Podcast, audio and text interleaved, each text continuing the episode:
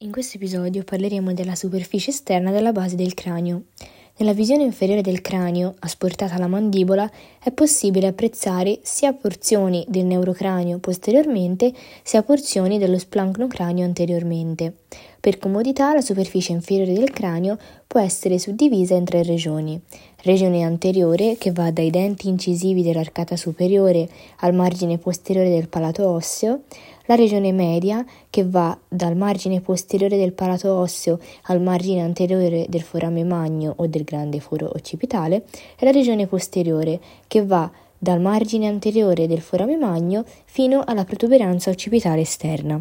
La regione anteriore ospita l'arcata dentale mascellare, dietro alla quale si estende il palato osseo. All'estremità anteriore della sutura mediana si trova la fossa incisiva con i forami incisivi, sbocco dei canali omonimi. Dietro e lateralmente la lamina orizzontale dell'osso palatino si identifica il processo piramidale dell'osso palatino. Tra le due formazioni si trova il forame palatino maggiore, l'apertura del canale palatino maggiore che permette la comunicazione con la fossa pterigo-palatina. Il processo piramidale inoltre ospita i forami palatini minori. Ai lati del palato più superiormente si trovano il corpo della mascella con il suo processo zigomatico e l'osso zigomatico, che articolandosi con il processo zigomatico del temporale forma l'arco zigomatico. Posteriormente alle ossa palatine, nella regione media si riconoscono le lamine mediale e laterale dei processi pterigoidei dello sfenoide, che delimitano la fossa pterigoidea. La lamina mediale continua poi in basso con l'uncino pterigoideo. Tra le lamine mediali dei processi pterigoidei e il margine posteriore delle lamine orizzontali delle ossa palatine si apprezzano le coane, ovvero le aperture posteriori delle cavità nasali, separate sulla linea mediana dall'osso vomere. Questo si articola con la faccia inferiore del corpo dello sfenoide costituendo la parte postero-superiore del setto nasale osseo. Indietro poi si osservano sulla linea mediana la faccia inferiore del corpo dello sfenoide e la faccia esocranica della parte basilare dell'osso occipitale, con il tubercolo faringeo per l'inserzione della fascia faringo-basilare. Lateralmente si possono descrivere due superfici quadrangolari, formate anteriormente dalla parte squamosa del temporale dalla grande ala dello sfenoide e posteriormente dalle facce inferiori delle parti petrosa del temporale e laterale dell'occipitale. Queste superfici comprese tra il tubercolo zigomatico dell'osso temporale, il processo pterigoideo dello sfenoide, il processo mastoideo del temporale e il condilo occipitale presentano numerosi fori di comunicazione tra cavità esocraniche ed endocraniche. Procedendo dall'avanti lateromedialmente si trova la fossa mandibolare, delimitata in avanti dalla radice trasversa del processo zigomatico dell'osso temporale mentre lateralmente è divisa in due porzioni, dalla fessura timpano-squamosa. Medialmente la parte inferiore del tegmen timpani si insinua nella fessura timpano-squamosa, dividendola in una porzione anteriore petrosquamosa e una porzione posteriore petrotimpanica. Medialmente poi si identifica la fossa infratemporale.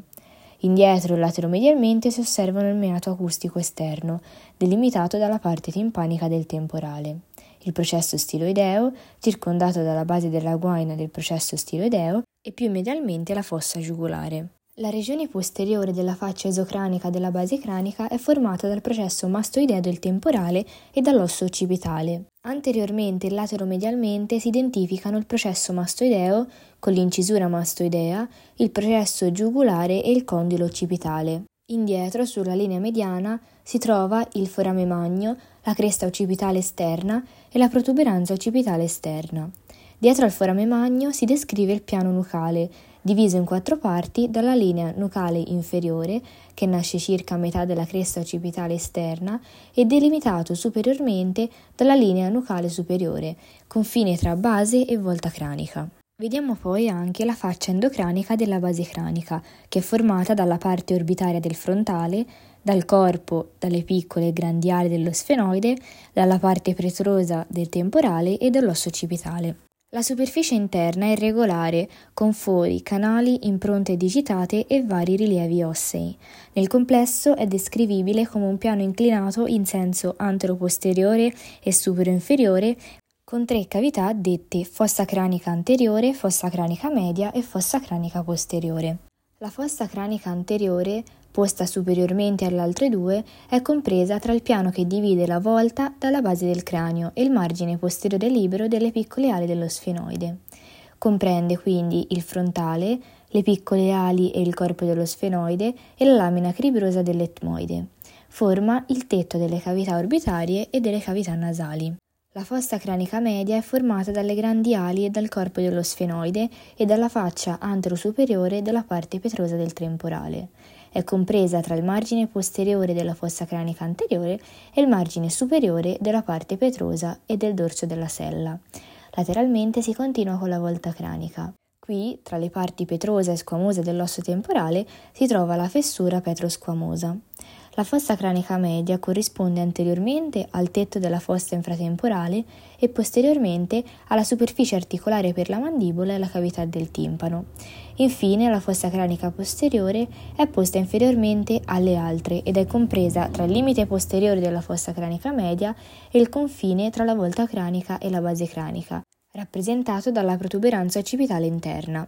La fossa cranica posteriore è composta dalla parte posteriore del dorso della sella, dalla maggior parte dell'osso occipitale e dalla faccia postero-superiore della parte petrosa del temporale. Nel prossimo episodio parleremo dei muscoli del cranio.